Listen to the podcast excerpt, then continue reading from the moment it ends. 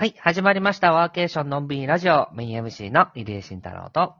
ワーケーションコンシェルジュの宮田優がお送りします。よろしくお願いします。はーい、よろしくお願いします。今回もね、前回に引き続き、えー旅するアナウンサーで、ワーケーション実践者の高木真希さんにゲストとしてご参加いただいております。真希さんよろしくお願いします。よろしくお願いします。よろしくお願いします。わはーい。はい。実はね、前回の、うん。もう早速ね、は話題というかテーマに入るんですけど、前回に引き続きね、ちょっと、あの、マキさんについていろいろお話聞いていきたいんですけど、ー今回はね、まあ、マキさんがこれからやりたいこととか、なんか今、こう、マキさんが活動している中で思うことみたいなことをちょっと聞きたいなと思ってるんですけど、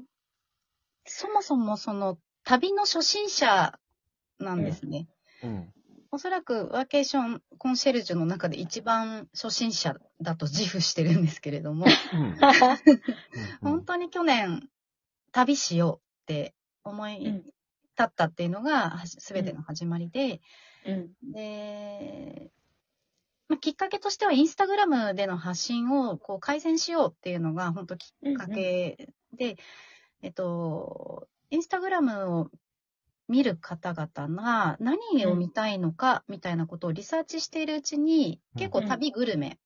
あとマインドセットみたいなところが結構いろいろと、あと今最近サウナとかあったりしますけれども、うん。で、ライバルはたくさんいるんですけれども、あ、旅いいなというふうに思って、うん。それをその思った当日にポロッとその、まあ、仲間に、うん。えー話したところ、え、それならこうしたらいいじゃん、みたいな、こうアドバイスをしていただいて、そのままスルスルと旅をすることになったっていうのが、もうまた全ての始まりなんですけれども、うん。もともと要は、いつか行きたいってずっと思ってたところを、いつか行きたいのままにしっぱなしだったんですね。うん。うん。それって行動のブロックみたいなものがかかっていて、で、まあ、人生変えたいなっていうのの一つが、まあ、インスタグラムの発信を変えたいなだったとしたら、いろんな人の力を借りながら、どんどんこの行動できるようになっていくっていうのが、実際にこの旅を始めてできるようになったこと。うん。で、そ同時に気づいたのが、この、もともと自分が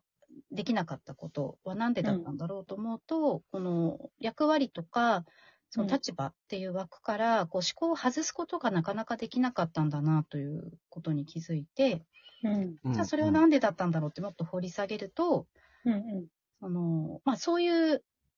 社会というか、そういうん。う育てられ方だったり、社会だったりするので、その中で思考するっていうことはもう本当に習慣づいてしまっていて、うん。今、あの、もう何のしがらみもなく叶えたいことを言ってって言われて出てこなかったんですよ、当時。うん。そうなんだ。うん。なので、そういう人が結構いるんだなっていうのを、うん。いろんな SNS とか、発信とかを見ていて感じるので、まあ、できなかった私ができるようになったということをこう、あの、発信し、まあ、発展途上ですけれども、発信し続けていくことによって、その同じような、いね、一人で行動できる人、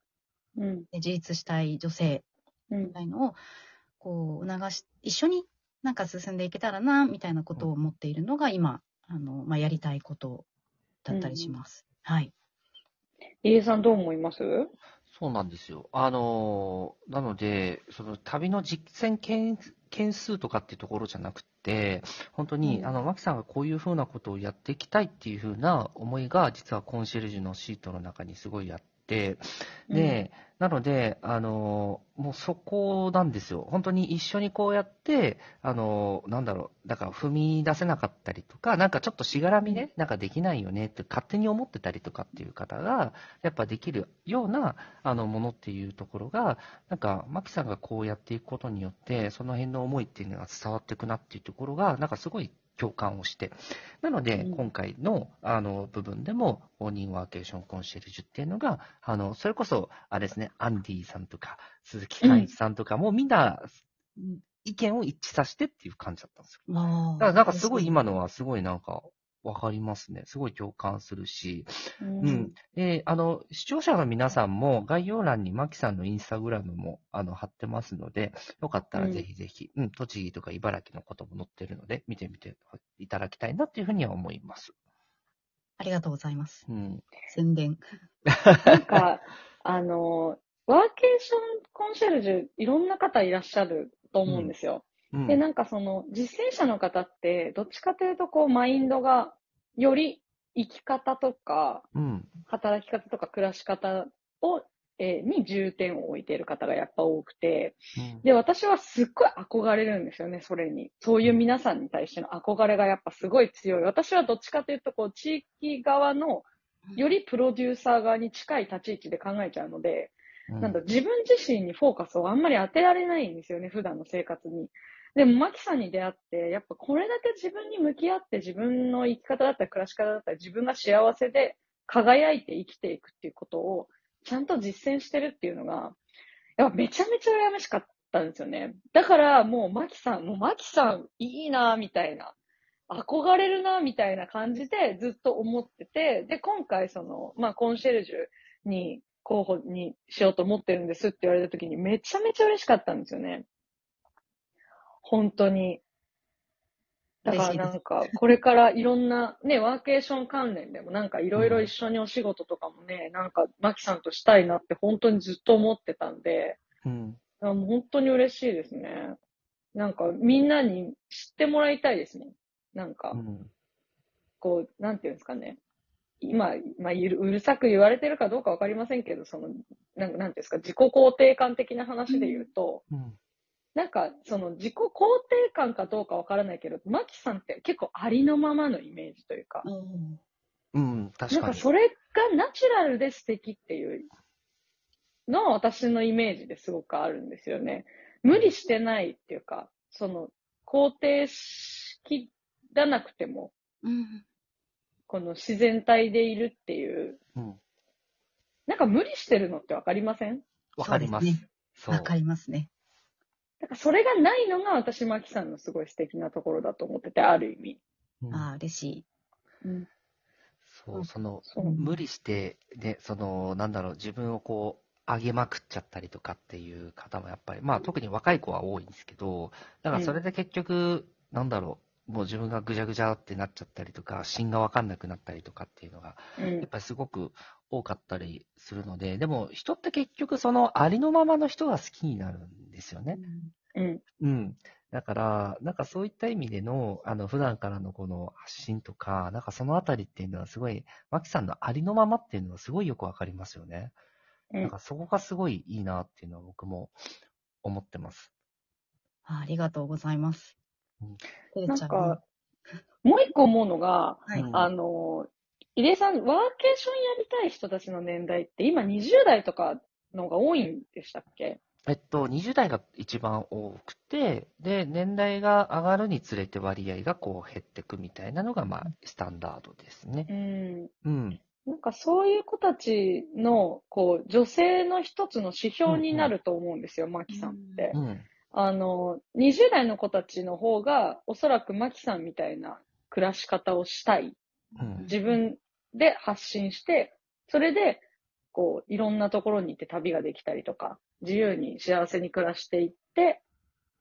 そういうふうに生きていきたいっていう子たちがやっぱ多いと思ってて、うん。なんか、そういう人たちの一つの指標になると思うんですよね。うん。確かに。そうで、あと、その、旅、ワーケーションということを発信しながら、一緒にやってるのが、アナウンサーっていうのが面白いんですよね。う ん。すごく面白くて、そう、だから、あ、確かにこういう業務って、あの、もちろんその時、ね、のやつでリアルに司会をする、場所にいる司会とかっていうのはちょっと一旦除いたとしても、あ、確かに今ってそういうものも少しずつ場所を変えてできるんだっていうのをちょっと思いました。ああ、なるほど。うん。それはそう、なんかテレビ局に行ってとか、ラジオ局に行って、ここじゃなきゃできないみたいな感って結構強いじゃないですか、そういう業界っうて。ん。うん。あ、そうじゃなくてもいけるんだっていうのがね、やり方あるんだ全然っていうのは思い思ったんですよ。うん。うん。うんうんうんだからなんか、そういうのもこれからのそのいろんな人生観これからどんどん本当多様化していくと思うので、うん、それこそアナウンサーを心がけ、志している、あの、学生の子とかも、あ、あ、こういうのあるんだみたいな。なんかもう、今て、だってテレテレビ局自体の、ちょっとテレビのメディア自体がやっぱりこうね、お下がってきてるので、うんってことはアナウンサーのあり方とか、声の仕事のあり方が多様化するだろうなっていうのもやっぱりなんか感じたんで、なんかそこは、なんかこれからいろいろやっていけることとか、発信できることってたくさんあるんだなっていうのはなんか改めて今感じているところです。確かにね、そうですよね。場所にいる、固定された場所にいるっていうイメージが多いそう。単語と旅するがつながったので、うん。自分の中でも、あ、意外性ちょっとあるなって実は 思ってたんですけど、でもそれを名乗るまでも、ちょっとした葛藤というか、うん。うん、があった上で、やっぱりこうだって、自分はもうこれでいこうって決めた時って結局気持ちいいですよね。そのありのままっていう、さっきおっしゃっていただきましたけれども、で決めたらそれになれるので、うん。最初にそのアナウンスの仕事をし始めた時に出会った人たちがちょうど言っていたのが、その、もうなりたいものになったっていうことにして、それに最初になってしまいましょうっていうことを言われました。うんうんいつかなりますとか、卵のままですとかはいらないですって言われたんです。確かに。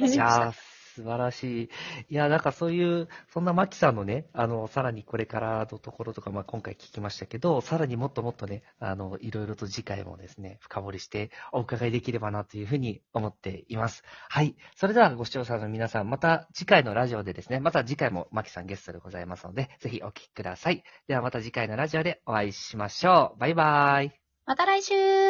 はい。